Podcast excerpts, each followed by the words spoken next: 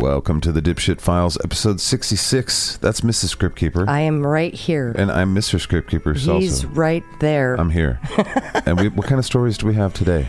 We have some really fun human stories, epic human stories. It's not about Sasquatch. No, no, no, no. These are these are some pretty outlandish stories that actually happened. Ex- extraordinary? Yeah, they're it's kind of a follow-up of our epic tales. Cool. Yeah. Well, let's open up the file and enjoy the human crap.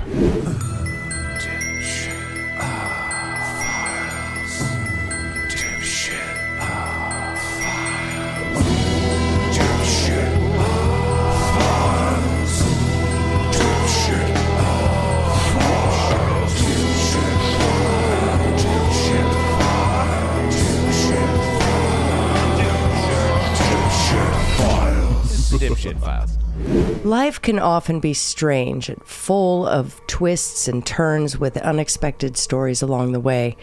And some parts of history are unknown to the world and can have creepy twists that you'd never expect. Hmm.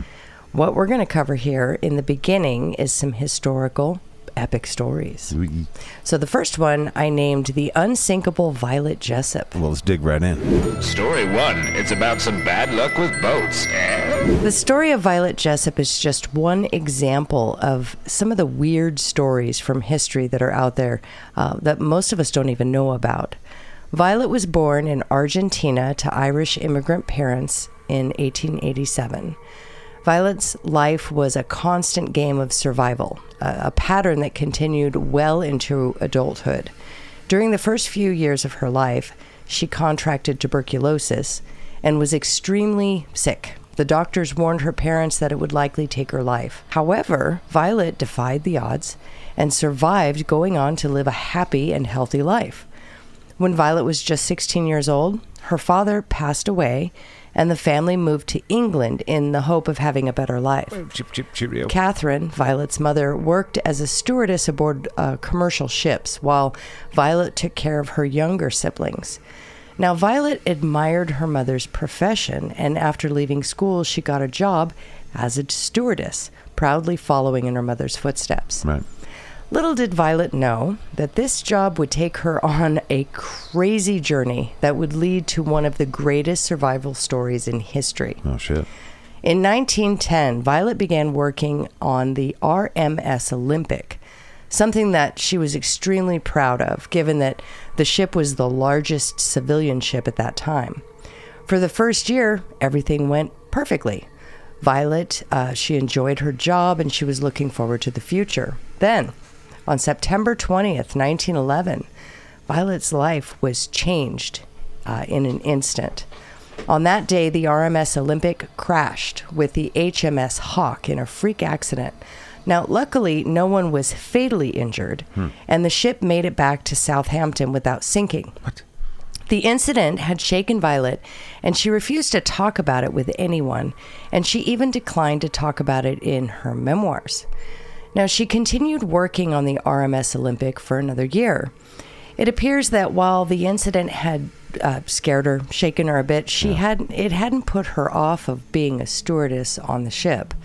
Now, Violet had already survived one boat crash, so surely she wouldn't be so lucky or unlucky to, for a, a second event, right? Right. No. That's where I discovered that I was wrong when I was like, well, this is the end of the story. On April 10th, 1912, Violet proudly boarded the RMS Titanic. oh, goodness. She had no idea that her dream job was about to turn into, uh, well, a living nightmare.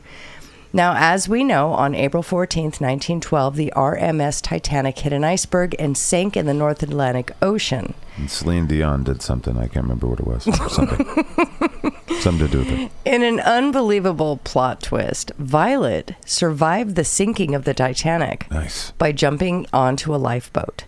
Now, the lifeboat was later found by search crews, and all of those aboard were taken to New York City. Hmm. Shortly after arriving in New York City, Violet went back home to Southampton, shaken, but again undeterred from sailing the seas. Now, hmm. I I love the ocean. I would be deterred Yeah, from me- sailing on a big boat at this point. I'm deterred by her story. Four years after the sinking of the Titanic, Violet joined the Red Cross and worked on the HMHS Britannic, which had been converted from a commercial liner into a hospital during World War One. Now, mysteriously, the HMHS Britannic also sank on November 21st, 1916. No Right? Historians and scientists are still baffled at what caused this event to happen.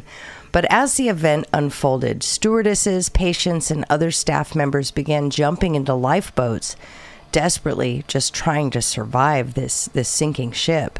Now, in her memoirs, she wrote, quote, The white pride of the ocean's medical world dipped her head a little, then a little lower, and still lower. All the deck machinery fell into the sea like child's toys. Then she took a fearful plunge, her stern rearing hundreds of feet into the air, until, with a final roar, she disappeared into the depths. Fuck. Violet barely survived the sinking, and it wasn't until a year later that she discovered that she had actually suffered a fractured skull. That she discovered that the ocean hates her. Even after being involved in three ship incidents, Violet continued to work as a stewardess. the shit. The fucking ocean hates you. I know they it wants to eat you. Violet is a pla- is a flower for the land. she not continued. flower. She continued working as a stewardess aboard cruise liners and large ships. Many considered her the luckiest woman in the world, um, eh, and she even picked up the nickname Miss Unsinkable. Okay. Violet passed They away. They were all sunk. I know. Well, th- she wasn't though. Wow. Violet passed away in 1971 at the age of 83. Nice. Yeah. Well, she's you know she's no longer here, but that So- is a crazy story. Three. Three. Three. Sh- fuck. I know. Including the Titanic. And she kept getting on the fucking boats. And the Encyclopedia Britannica. the the encyclopedia boat. That's right. All right. Next. uh, wait, next one. Yeah, we, we have another one. This is another uh, another boat story. All right. Let's do a boat We- story. We got another boat story. Time for story number two. Did you know you were going to learn about boat shit? In 1956, the SS Andrea Doria, which was a beautiful ocean liner, was considered to be Italy's largest, fastest, and safest ship. it was a Ferrari on the sea. Now, you know when a story starts like that, mm-hmm. shit's going to get weird. Yep. When when you say it's the safest. Yeah. Hubris. But those things would not be what this ship was remembered for. Oh. On July 25th of that year, the ship was sailing towards the east coast of the United States when it ran into some very heavy fog. And so, following procedure, the captain slowed the vessel down and turned on their fog whistle. A little while later, another vessel, the Swedish ocean liner called the SS Stockholm, entered the fog as well, but they were unaware of Andrea Doria's position. Now, both vessels were using radar, but unfortunately, both vessels misinterpreted what they were actually seeing. So, neither of them communicated with the other. As they careened towards each other, uh, when visual contact was finally made between the two ships, it was too late. A collision was at that point imminent. At 11:10 p.m. that night, the bow of the Stockholm plowed directly into the side of the Andrea Doria, penetrating over 40 feet inside the ship before coming back out again. Kind of sounds And sensual. The impact it's a boat crash? Uh, What is just, uh, what, was- what is wrong with Was you? it Bob? The Bob of the Andrea Dor? It sounds kind of hot. Stockholm. So- Okay, Stockholm. That could be a What is wrong with you? Swedish guy. The impact killed 46 people on the Andrea Doria hmm? and five people on the Stockholm. Man, When the sorry. story broke, every major news outlet around the world picked up picked it up, including the ABC News in the United States here. And the news correspondent that they chose to cover this story was a man named Edward Morgan. Now, unbeknownst to his coworkers, his 14-year-old daughter, Linda Morgan, was on board the Andrea Doria. Oh boy. And just before he got on uh, got on a, the air, he was informed that she was amongst the missing and presumed dead. Shit. This poor dad. Now there was virtually nothing he could do but wait for more information. So, despite this this heartbreak and this burden he was carrying, Edward still went on the air and reported the story without ever losing his composure and without ever mentioning his daughter. But after he got off the air, another story began to develop about the crash. Apparently, Indiana Jones was watching. He's like, "Get in my airplane." Sorry. apparently a girl who was asleep in one of the rooms on the Andrea Doria uh, that experienced the, the, the direct hit from the Stockholm Yeah. woke up after the crash and didn't know where she was. And she began yelling, screaming for her mom. Meanwhile, a man on board of the Stockholm, the other ship, heard the girls yelling uh, and her screams, and he ran towards the front of the Stockholm, which is where he heard these these this sound, this And this girl's was voice. And when the he other got ship. when he got there, he couldn't believe what he was seeing. Perched on the destroyed bow of the Stockholm was a bed. And on that bed was a relatively unhurt 14 year old girl named Linda Morgan. Wow. It would turn out that when the Stockholm penetrated into the Andrea Doria, the bow of the Stockholm basically like scooped, lifted the bed that Linda Morgan was on, lifted it up, and kind of dragged her into the ship. No way. And then when it pulled itself out of the Andrea Doria, it brought that bed and Linda Morgan with it. wow. Isn't that crazy? That's insane. So when Edward Morgan found out that his daughter was the, you know, so-called miracle girl, he was so overcome with emotions that he would go back on the air. And this time he would actually talk about his daughter and this insane story of hmm. survival. He'd also talk about how hard it was to deliver the news when it was about someone he really loved. Oh shit. Linda would make a, he'd make a full recovery. Uh, she would make a full recovery. She only suffered from a broken arm, um, but she would actually suffer enormously uh, from survivor's guilt because her stepfather and her half sister were both killed in the crash. So she would have to undergo uh, psychological treatment for years to come. Yeah, But she survived. yeah. Isn't that crazy? That is crazy. She was in bed. The boat literally smashed her, shoved her through a ship, and she got hooked on the bow and pulled her back through again. That's so. I have no idea how that even works. I don't either. They probably could do that a thousand times and it wouldn't happen. I know. Somebody this, was. What, what, this is seventies. Is that this was, I think it was 71 that this happened. Let me look. I'm gonna, Love boat. I know. I'm going to go back here. It was, uh, oh, it was 1950, 1956. What boat was in the eighties? Wasn't it? I don't know. Yeah, this was 1956 was when this happened. I'm sorry. I got several different, I all kinds of years in these stories That was here. my and fault. Get them all mixed up. All right. Well, let's do another story, shall we? You want another one? Yeah, let's do another Okay, one. you're going to really love this one. In story three, Mrs. Scriptkeeper somehow found a way to incorporate sports stats for Mr. Scriptkeeper. Ah. All right, I got my baseball stats ready because I've been prepped for this one. You got your stats? I got my stats ready. I know I'll, I'll just, I like this player, so this is cool. Well, you're going to be pretty surprised with this story. I think it's going to uh, not be what you expect, but I'm so glad you have the stats there to fill in some of the detail. Oh yeah, you just let me know when you wanted me to let it rip. The stats? The, the people want to know stats. all People- right. People are highly entertained by baseball stats. All right, so here's the story. When Konrad Reuland was a little kid, he was always on the go. Now, as I was reading the story, it reminded me so much of our own daughter. Uh, when she was very little, I actually had to buy her a harness, um, which I thought was barbaric at the time until she was two and a half and she literally sprinted and ran in front of a car. Oh boy. Um, I was living in Idaho Springs, Colorado at the time, and it was on Miner Street, so the car was only going like 10 miles an hour. It's very slow, so I could grab her out, but You know, I think Scott Tech has some, product, some products that could, you could probably use. she needed she needed a, a harness. So, anyways, it reminded me of of Con, this story, Konrad Reuland. All right. One time when he was at the grocery store, uh, he was there with his mother. He leapt out of the cart and literally ran away from her. She found him stuck inside of a freezer. Oh. After that incident, she made him wear bells on his shoes, uh, which is a good idea. I wish. Yeah. I would have thought of that, but No I shit. didn't.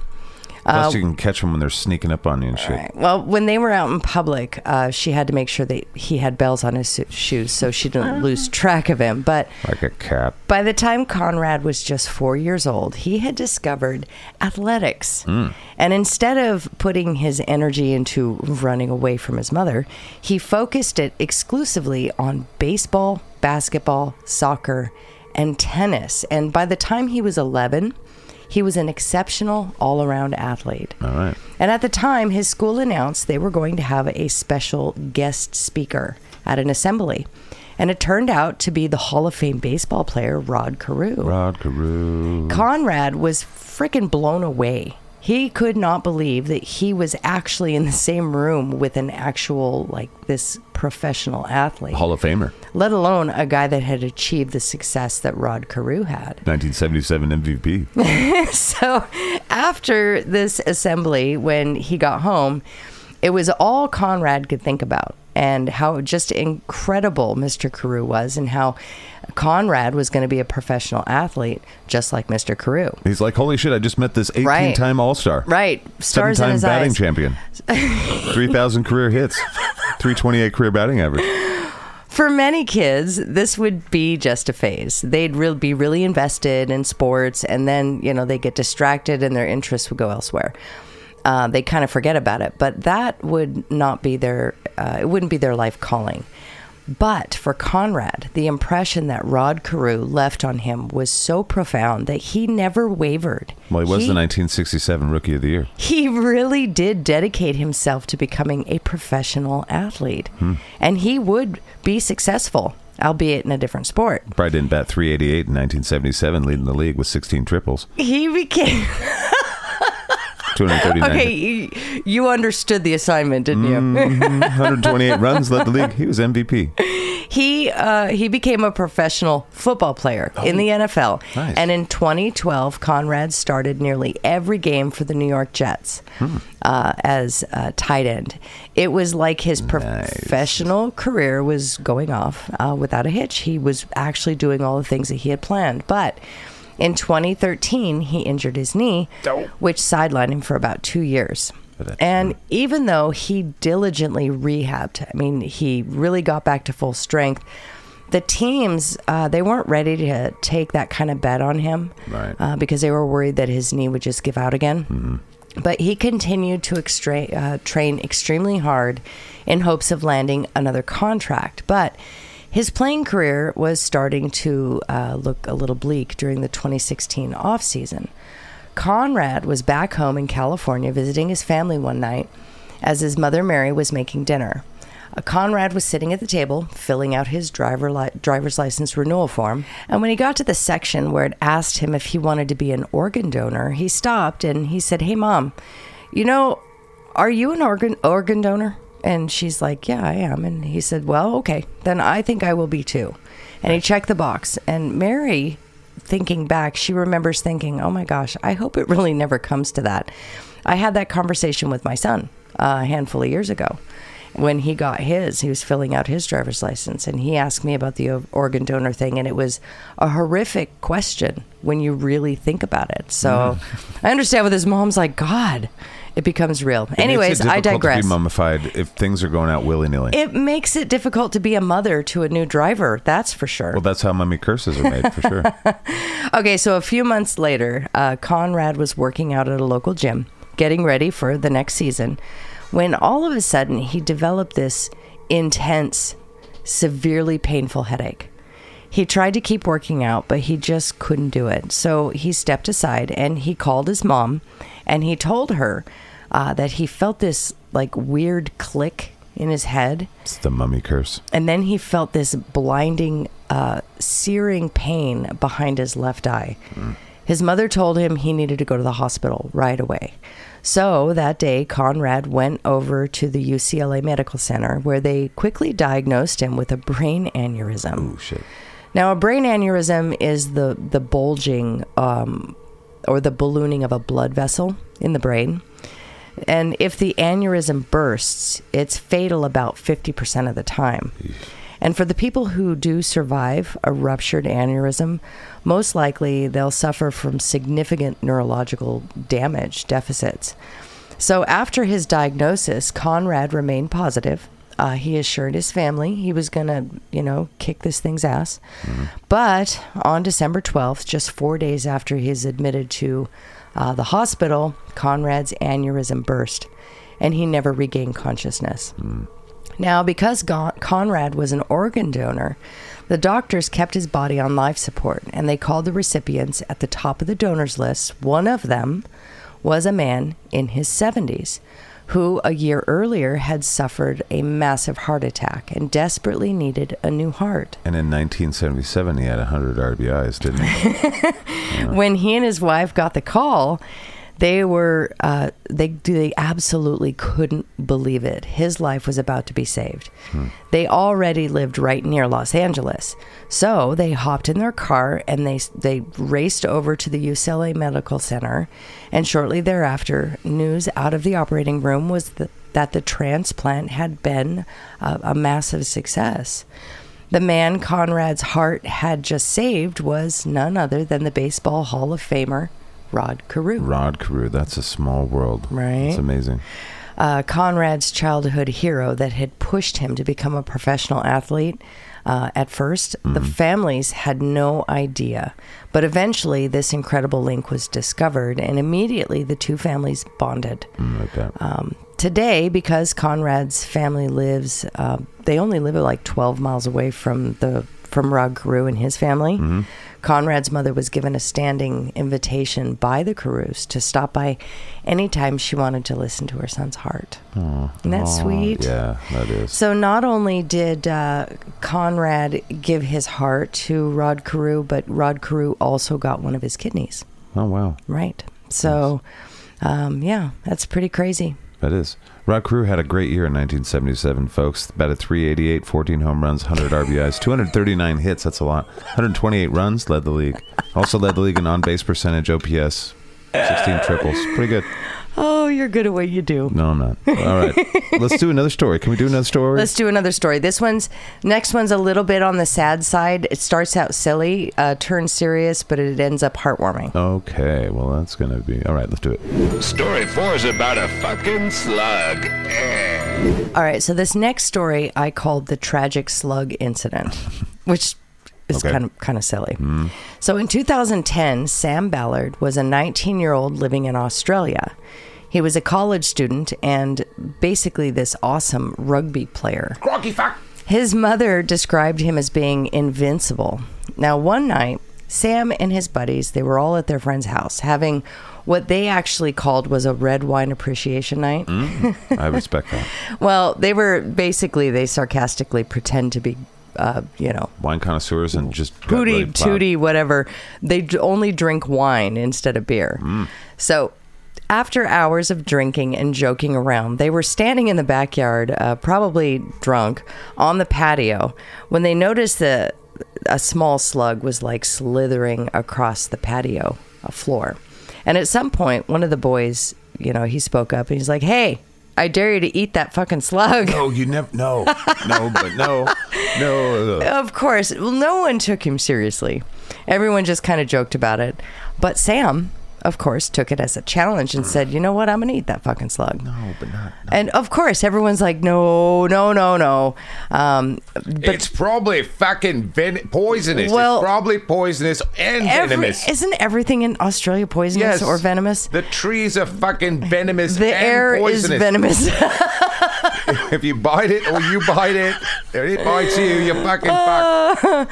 well, apparently, them telling him that he wasn't going to do it only encouraged him to do it. So he walked over, he picked up the slug No. and put it in his mouth and ate it. No.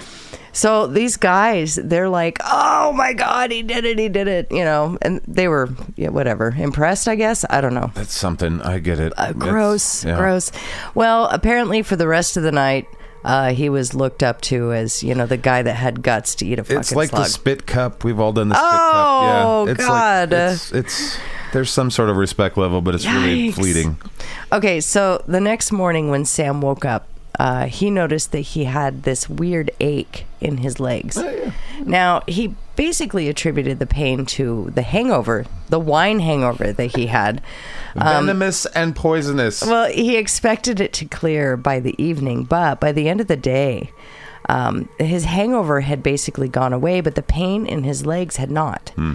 The following day, when he woke up, the pain was not only still there, It had gotten so intense that he actually told his mom about it. No, it's serious. And her first concern was that he was developing multiple sclerosis. oh shit. Well, this is something. Uh, the reason she thought that is because his dad had that. Oh, okay. So Sam was concerned about this too, but he told her that he had eaten this slug, You're gonna be really proud of me, mom. Really proud of me. and he was concerned that maybe it was I don't know some sort of allergic reaction to that. Well, his mom said, "You know, you got nothing to worry about. Uh, nobody gets sick from a freaking slug or th- things like that." So they went to the doctor, and MS was actually ruled out very quickly, which was a huge relief to the Ballard family. But the doctor said they didn't really have a good reason for why Sam was experiencing this leg pain. And then he told him about this slug. Yeah, Sam brought up the fact that he had eaten this slug, and even though his mom didn't think it was a big deal, you just totally slapped your forehead. I love that. that's a head Uh, he was wondering if maybe this could be an allergic reaction. Well, the doctor said that off the top of their head, they had no idea if the slug had anything to do with his leg pain. But Crocky fuck. Probably. a couple of days later, the doctor called Sam back and said they'd had a chance to do uh, some research and they spoke to some of their colleagues. And through gathering all of this information, it looks like Sam had something called rat lungworm disease. Crocky fucking. Isn't that all the bad rat things. lungworm disease? Damn. Okay, so I had never heard of this. That's a. Evidently. Want to hear about that one? This is an infection most commonly found in rats. Jesus. Uh, it's caused by a parasitic worm that can be passed down to snails and slugs if they eat rat shit. Jeez. Oh. That it contains the parasite's larva. Don't drink from the spit cup. okay, so based on Sam's symptoms, which now included persistent dizziness and vomiting, the doctor, eh, the doctors informed him that most likely the slug that he had uh, consumed Had been eating some rat poop. was a carrier of the parasite. The doctor informed the Ballards that most people who contract rat lungworm disease Well, you are what you eat, buddy. do so from eating undercooked or raw snails. And usually they recover without incident Well. once the parasite eventually dies. They don't usually eat a fucking slug in the outback. You fucking. it's not a blooming onion, bro. Okay, so once a parasite dies, they recover. But in very rare cases, the parasite can penetrate the intestine, traverse through the nervous system, and, then Take over the brain and start and- walking around in a human body like an exoskeleton or some shit. oh, jeez. hope so. And burrow itself into the outer lining of the brain, See, causing patients to suffer from a very rare form of meningitis. you can't. It, it was trying. It was And- trying to get in there. It's like right. I'm getting in the cockpit. Right. Didn't quite get in the cockpit. So this very rare form of meningitis can be deadly. Hmm. Okay. So Sam and his family were told there wasn't much anybody could do to help treat his symptoms. So all they really could do was just to sit back and wait and see how severe his case was going to be. and then he turned into a slug. Unfortunately, Sam's case was extremely severe. Just a few days after his diagnosis, Sam did develop this rare form of meningitis, hmm. and he ended up slipping into a coma for 420 days. Sheesh. When he finally woke up, he was paralyzed. He wasn't able to speak, and he couldn't eat without a feeding tube. He required care 24 hours a day, seven days a week, but the disease did not affect his mental faculties. Oh shit. He was just as sharp as ever. Oh my goodness. One of his best friends, uh, his name was James uh, Galvin. He went by the name of Jimmy. Uh, he was there the night that Sam ate that slug. He said he went into Sam's room after he came out of his coma and told him how sorry he was, that he didn't try and stop him. Uh, he knew it was not a good idea, and he felt really bad that he didn't stop him from eating the slug. And although Sam couldn't speak or react in any way at all, he cried uh, because clearly he had understood what Jimmy had told him. Sam was eventually released from the hospital in a motorized wheelchair three years after being admitted.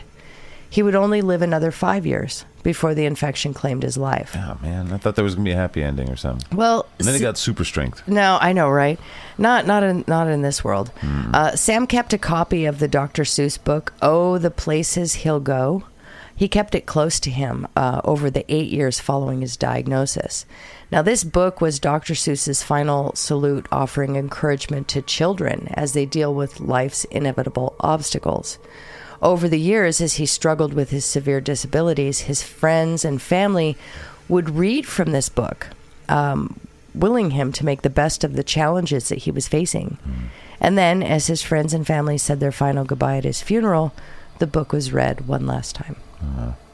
Don't eat slugs, kids. Yeah, that's definitely the. Yeah. They should probably do a Dr. Seuss type book. Yeah, probably. Put that in AI. Yep. Don't eat slugs. Don't eat the slugs. Don't eat bugs. I'm not eating the bugs. well, that's our fourth story. Is, is there one more? There is another one. Oh, let's do one more. Okay, so this one, this one is impactful. Okay. I'm going to try and read it the best that I can. Okay. I named this one "Don't Fuck with Doug Wells." Okay. All right. Well, let's go to it. This fifth and final story does not have the same kind of vibe as the others. You've been warned. Around midnight on September 3rd, 1986, Doug Wells and his wife Kristen were pulling onto their street in western Montana when they noticed that there was this RV camper parked in front of their house. Hey, as long as they don't knock on the door or call me on the phone. Neither of them recognized the camper. So when they pulled into their driveway, Doug, he got out of his car and he walked over and looked inside to see if anyone was sitting there. And mm. there was a man there. He was sleeping in the front seat. Mm, okay. Doug didn't wake him. Instead, he went back to his wife. They talked about it for a second and they decided that this man must have just like maybe randomly parked in front of their house. Uh, maybe he got tired, so he just pulled over I mean, get off my lawn. and that most likely the next day he would just drive away. So the couple went in their house and they began to get ready for bed. Now, at some point, Doug he gathered up the trash and, and they were straightening up the house for the following morning and he was taking the garbage out. And so he went out to the trash bin. When he went out there, he, he saw standing in on his front lawn. the this- biggest fucking raccoon he'd ever seen. No, it was the same guy Oh, who was just sleeping inside the camper, Just hanging out with the garbage just stuff. like standing in his lawn. Now, for real, get off my lawn. So Doug, he walks over, goes down the steps, and he walks over and he yells to this guy and says, "Hey, Not your lawn. You know what are you what are you doing here? What And- you doing, buddy? Right, what you doing on my lawn?" and also, you should get the fuck off it. And instantly, this guy put his hands up and said, "Hey, hey, I mean no harm." Uh, he said his name was Wayne Nance. I don't like Wayne. And he actually worked with Doug's wife, Kristen, at the furniture store Creepy. uh, in the town that they lived in. So Wayne went on to say that he happened to be driving down their street in his RV earlier. Creepy. And he spotted somebody standing outside of the house His reflection in a window looking in their windows. at himself because he's creepy. and he knew it was Kristen's house. And he looked in their driveway and he saw that Kristen wasn't home. creepy. It looked like nobody was home. So he decided he would just park out front Like a jerk-ass. to try and scare this person off and wait for Kristen to get back home. Like a lunatic would. um, but by the time Kristen got back, he had fallen asleep. oh, good. Okay, so first of all, that story is is sus to me. Yeah, I mean that didn't I do him any favors. It's like, I'm- what are you doing for my wife? Wait a minute, why on? are you? Why are you? How do you know where my wife lives? What's going on I'd in your like, head, this bro? is really fucking weird. so Doug was totally caught off guard by this whole situation. The idea that there's this guy on his property talking about another guy that was also on his property. Everyone needs to get the fuck off my lawn and my Wi-Fi. And so he asked Wayne, Did you see this guy again after that first time you saw him? And Wayne said no, he hadn't. But he also didn't have any flashlights or anything like that. So he asked Doug to go in the house and maybe get some flashlights, and the two of them could walk the property to make sure that the, nobody was there. Right. Doug thanked him and said, "Sure. Well, why don't why don't you come on in the house?" That's not what I mean by getting off the lawn. and I'll go grab flashlights. So uh, Doug led the way inside of his house. Now, as soon as Wayne got in the house, he shut the front door behind him, pulled out a metal pipe he was hiding, and and literally smashed Doug over the back of the head. Oh shit. Doug turned around, and Wayne then hit him again uh, in the face. Oh boy. Before long, the two of them were literally struggling on the ground Fuck. uh, dude was trying to bash him in the head with a pipe. Kristen, who was upstairs, heard this craziness and she came running down the stairs and she sees at the bottom her husband. He's bleeding uh, excessively from his head. Yeah. He's covering himself up on the ground while Wayne, her coworker, is standing over him, punching and kicking him. Now, before Kristen could do anything, Wayne noticed her on the stairs. He pulled out his gun. He had a pistol in his in the back of his pocket or his pants or whatever. He aimed it at her and he told her, "Get down here and tie up your husband's arms and legs." So Kristen, who's in shock, she's looking down the barrel of a, barrel of a gun. She's just hoping that this is just a robbery and they would have their lives uh, spared. So she does as she's told. She walks down. Wayne throws her some rope and she ties up her husband's arms and legs. And then afterwards, Wayne leads Kristen back upstairs to the bedroom where he ties her up as well. Right. Now, after that, Wayne went back down to the main floor where Doug was still laying there bleeding on the ground. He grabbed Doug by the legs and he pulled him down the flight of stairs into the basement where he tied him up to a pole. Where this is where he beat him savagely with a pipe Holy fuck. um, before Wayne pulled out an eight inch blade and just stabbed him directly in the chest. Whoa. Doug just drove the knife right into his chest. I was not expecting all of this. Then, when he pulled it out again, Doug basically just kind of slumped over. Wayne went back upstairs all the way to the second floor to check on Kristen, and he saw that she had managed to get kind of out of her restraints and she was reaching for the phone. Oh, she had a landline in her room, so he jumped on top of her.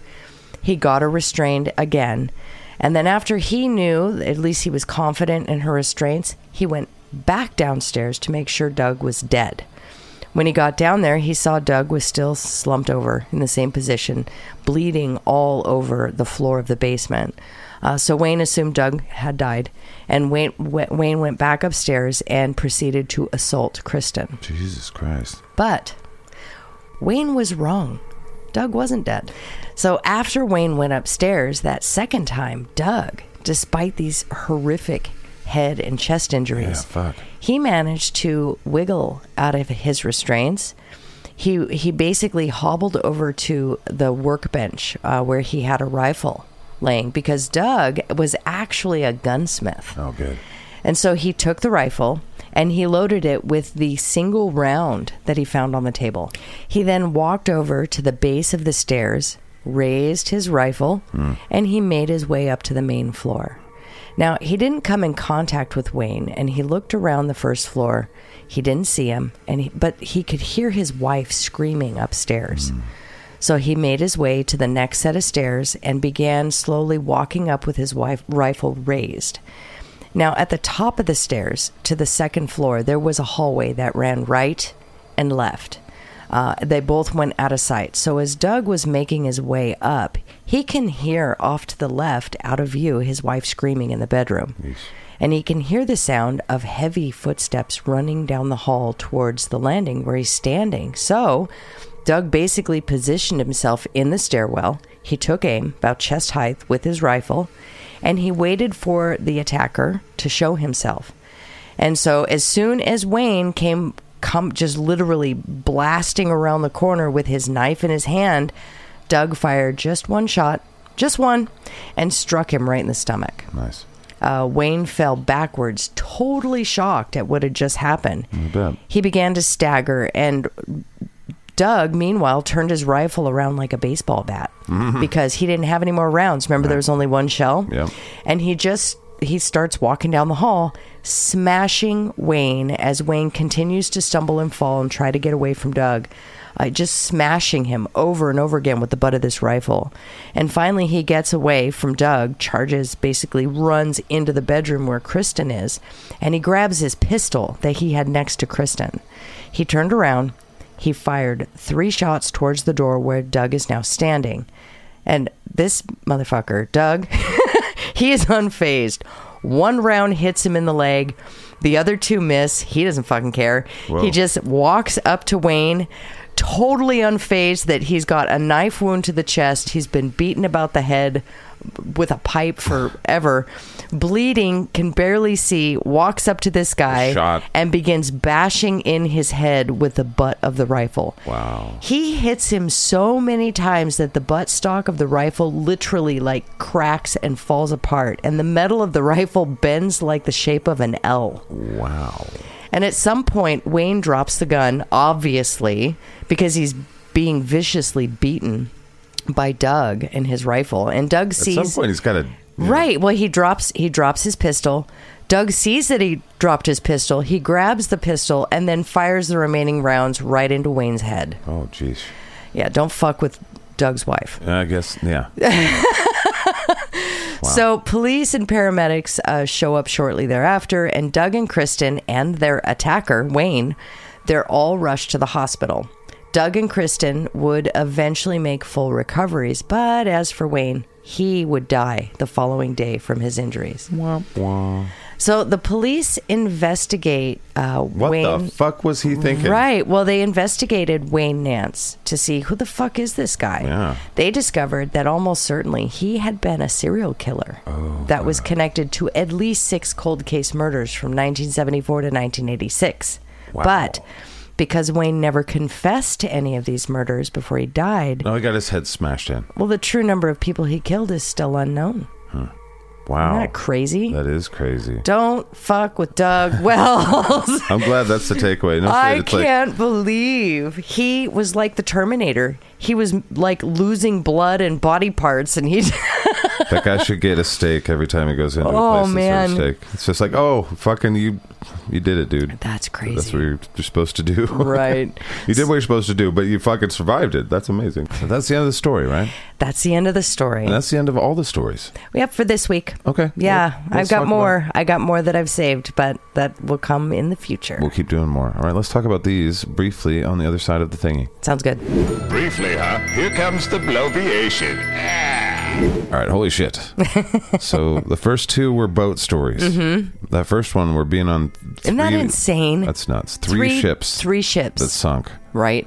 I mean, And she kept going on the fucking boat. I think after the first one, I would never.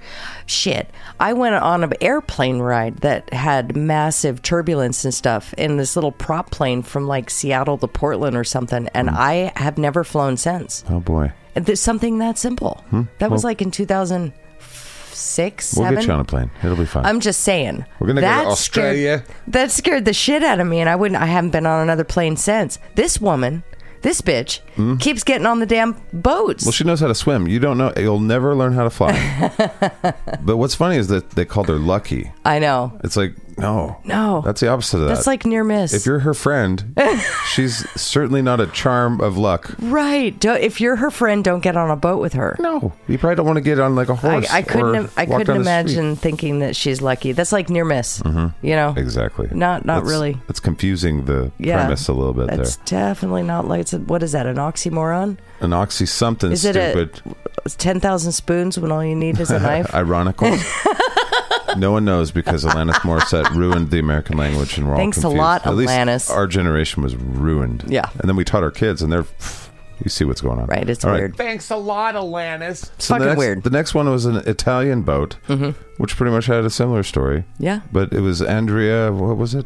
The Andrea Doria. Yeah, the Andrea Doria. and Dor- the Stockholm. and the person that, you lived on the turned boat. into some sexual thing. For I feel some- bad about How that. did you do that? Because you know winners.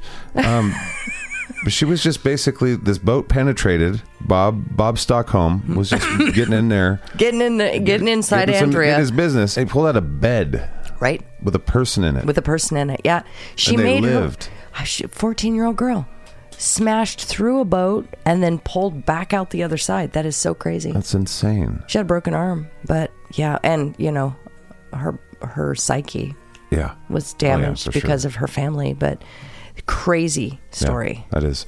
And then the next one was Rod Carew's story. Yeah, isn't that awesome? That was pretty cool. I mean, it's sad It is. for um, the family, Konrad's family, but The yeah, kind of connection. I mean, it's organs amazing. Mm-hmm. and stuff. So some people are like, I don't like that whole thing anyway. But yeah, I think it is. the man gave his life, his uh, this kid's life, a purpose, and then he gave the man who gave his life purpose life back. Yeah. I think it's a beautiful, Beautiful thing. It is, and then the mom thing, where it's like you listen to the heartbeat. Mm-hmm. Listen to the heart. Listen to our boy's heart. Yeah. That is pretty sweet. There's those kind of relationships Mm-hmm. in the world that aren't very well known that occur. Mm-hmm. Very crazy. Then the slug. Okay. Weird. No, Uh, just the dumbest. Don't know. Don't eat the bugs. Don't eat the slugs. I feel like Dr. Seuss. Human beings have gone around the planet for many, many generations, Mm-hmm. putting things in their mouth Right. so that you don't have to. You're Right. standing on the shoulders of giants. You know what sucks? What? We don't know what slug he actually ate. Additionally, it wasn't actually the slug that was the problem. It was the parasite Right. inside the slug. But taking that risk Yeah. because you know Because spit cup. you shouldn't. I mean, we do that. because spit. I don't know if girls do that or not. If, no, if ladies do I that, never heard the spill. Oh, okay. sure- so I'm I never they heard the. Oh, I never heard the pit stop. Pit stop. Spit Spit, cup. cup. story. Have you told the spit cup story on the dipshit files? I've stole it. I've told it on just to ride. Okay. Yeah, Okay, y'all need to listen to Just a Ride. You know what episode it is? it was early. It was great. yeah, it's a bad story, but we all know the spit cup. It's uh, yeah, Do everybody we? spits in the cup, Do and we then though? at the end of it, the women listening don't know the spit cup. oh boy. Well, it's just it's exactly what it sounds Yeah, like. but I don't. want- I don't want you to tell it because I've got a. Huh. Obviously, my the back of my my Huh. gag reflex is a little sensitive. Huh. a bunch of people spit in a cup, and then at the end of it, people are like, "Look at all that spit in the oh, cup." Oh God, why you, you're gonna tell it? And sometimes there's like a bug in there because some guys like, "Oh, dude, I snorted in it, bro," and you're like, "Oh, bro." oh. And then by the end of it, you're like, "Bro, I got fourteen dollars in my pocket, and you're a seventh grader that just went to McDonald's and you spent all your money and you've got nothing left, and you're ready. You're ready to have forty bucks in your Oh. pocket. You ready for forty bucks? in Are your you pocket? the spit cup Drink a guy? cup, drink did a- you did no, you drink it? I did not, but I participated in the spitting in it. Oh, who drank the cup? I don't even know his name anymore. I don't even know if he lived. Who drank the cup? Uh, yeah, he's a, it was a basketball camp, and we were Oh, young. We were God. seventh grade, eighth grade, out there in Tekoa, Oakesdale, Oh wow, just driving around. Tekoa. It was. That's a tiny little town. yeah, we drove to a tournament, mopped the floor with some kids from Tekoa, spit in a cup, and watched a kid drink it. Gave him ten and bucks a piece. obviously somebody got also got a dried booger stuck in their teeth. Dude, there was nasty stuff in that cup. I was. None of us were like, please. We were all like, yeah, do it, and we are like, please, God, don't do it. Because we're telling everyone, high school's coming, buddy. Oh, winter is coming So for your social life. So you can relate to the slug story then, where they're like, "Yeah, do it," and then like, "No, don't do it." That's what. I, yeah, I really felt like. Well, that, Mm. Oh. that was just one of those things. Like, hey, dude, oh, do the thing, and then it's like, oh, fuck, dude. Yeah. and it happens. Yeah. Mm-hmm. Like I remember stuff in the frat houses and stuff where you're like, oh, dude, that that guy Yeah, fell off the don't do that. balcony, Yeah. and it's like four things down. Yeah. four stories. All right, and the last one was don't fuck with Doug. Don't fuck with Doug. I agree. Yeah. That was I was not prepared for that. The, the tone of that one was quite different from I the know. others. So it was just like, oh Whoa. god, Oh, god, this is a true crime Right. horse shit, and it Right. was. It was a serial killer. It was a serial killer. Yes. And this is the story of a guy that said, "Fuck that! I'm ending Yeah. Mm-hmm. it now because you're messing with my wife." Right. And it didn't kill My him. The fact that he didn't die, He got shot- being stabbed and shot, and so he was shot. bludgeoned. He was bludgeoned in the head, and he fought on the floor. He was tied up, bludgeoned again with a pipe until the guy thought he was dead. dude. That's Stabbed- like Rasmussen or whatever his name is. sta- stabbed with an eight inch knife through his chest, Jeez. gets out of his restraints, finds a fucking gun through the blood. I've been in a situation where I couldn't see because there was so much blood. Yeah. Um, that's hard to do because it gets in your eyeballs, and Oh, man. even blinking, it doesn't really want to clear. Crocky. Made it through the fucking up the stairs, then got shot in the leg. Yeah. Just like And I've been through a the- lot. This isn't I know he's stop like, me. "Don't fuck with me today. I'm having a bad day, dude." Dude. And then literally killed the guy with the butt of his gun. Not instantly. The guy had to languish in the hospital for a while before he finally expired from his injuries. Jeez. But yeah, don't fuck with Doug Wells, man. Well, which one of these is going to stick with you the most? Do you think? Doug. Doug. Yeah. Doug, like- that one's gonna stick in my brain because I was I was reading this story and I'm like cheering, which Yeah. is bad because where is that the dark side of my? You know, What are you I'm just supposed to do? Cheer against him? Fuck, go get him, Doug. Yeah, I mean that's You the end of any movie kind of thing, Right. Uh, speaking of end of movies, and I've said this before on Oh, this no. network, What? and I know it's O.J. Simpson, and, and the connections to that are weird, but he did act in the '80s, and he was in a movie called Naked Gun, and goddamn it, it's basically that scenario, except for a serious version to a guy who wasn't a serial killer. What are you talking about? But he would O.J. Simpson's character Mm-hmm. in Naked Gun movies Okay.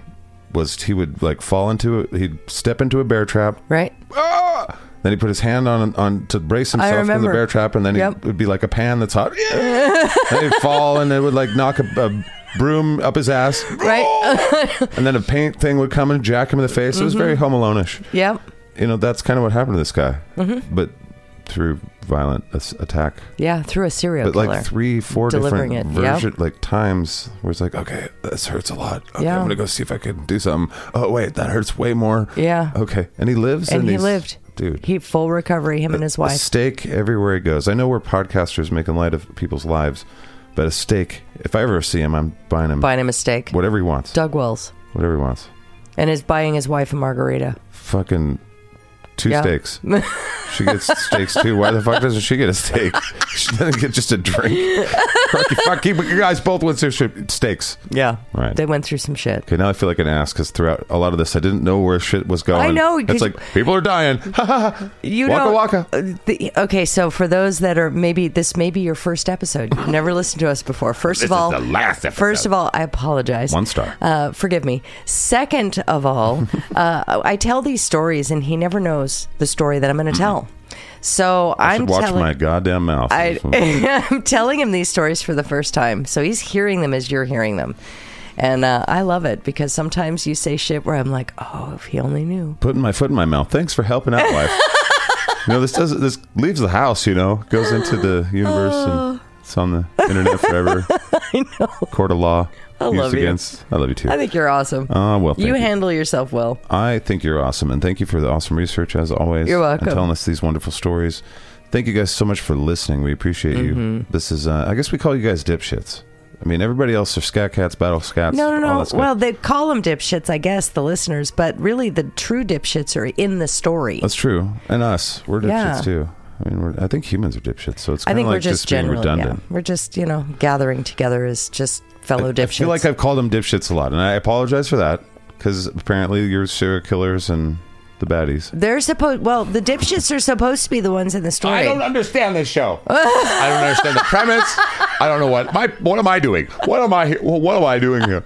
I love you so much. This has been a lot of fun. Yep. Thank you to our trusted turd triad. Yes. That's Don Fisher and Chris Brooks and Bodhi Sunyata, and they do Mm-hmm. awesome things for us. And you guys have heard us talking about them a lot, and we're going to talk about them forever because Yeah. that's the way it goes. Because we love them. That's right. And there's so many people manning the internets. Mm-hmm. That's very cool for us. We have our, our meme army, which I'm just going to start making nicknames for all of them. They're Yep. going to get immortalized in stamps. The meme Skatcast army. meme army stamps are happening.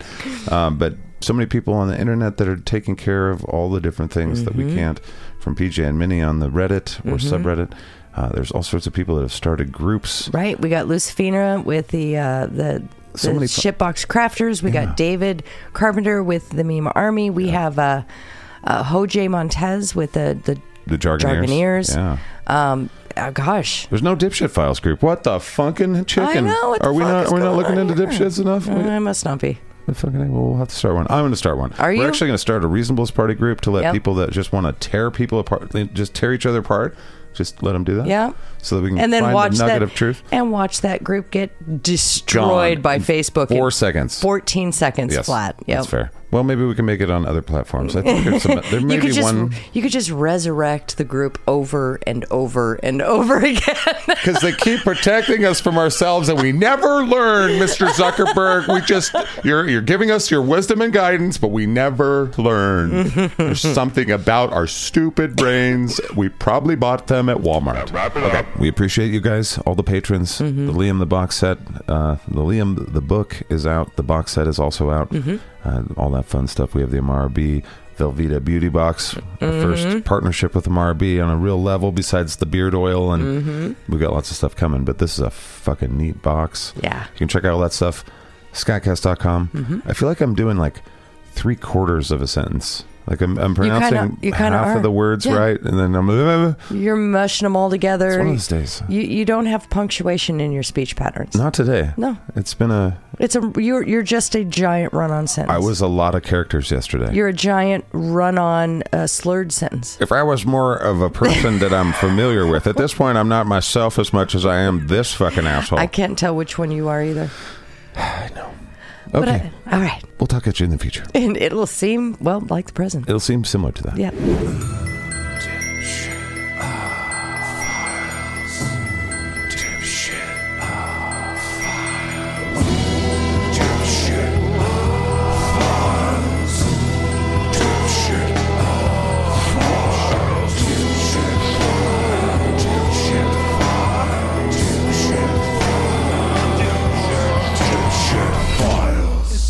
Files. Bing. Bong.